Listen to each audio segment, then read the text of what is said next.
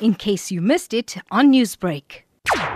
SA Local Content has been around since 2017. Previously released two projects, an album called The Place in Time, and then a follow-up single called Follow Me. SA Local Content as a recording label, as a, as, a, as a group, has been together for almost three years. Just before the lockdown of South Africa, the three of us being uh, Kiren Thathiah, who's the producers and lyricist of the song, Rajesh Jairaj and myself, were sitting together and thinking about, you know, what does the country need in, in, in this pandemic? We are hearing more and more songs relating to coronavirus nowadays, be it those joke remixes or the more serious cover songs. But what is it about your original effort that makes it stand out? So we did notice that there were a lot of artists doing a lot of cover versions of popular songs uh, with a COVID-19 twist to it. It's really good. It uplifted people's spirits and provided a bit of comic relief for them. But we felt we needed something more, a song with, with, with, that offered hope to recreate a better world and a better life for all of us. And I think this song touches on those aspects.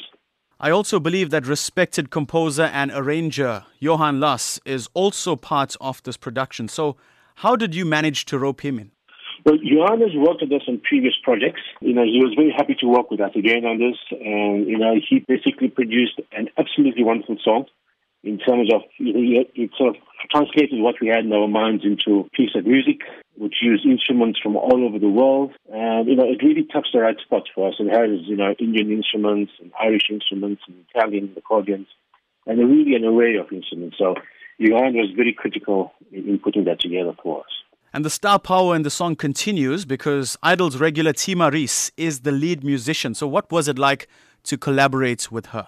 Well, it was very good. I mean, we, we sort of looked at various singers and we came across some really good singers and, uh, you know, which we'd probably use on other projects going forward. But for this song, uh, we felt that Tima's voice was the right voice. It offered that sense of hope to the song and it was really excellent working with a, with a really good professional artist.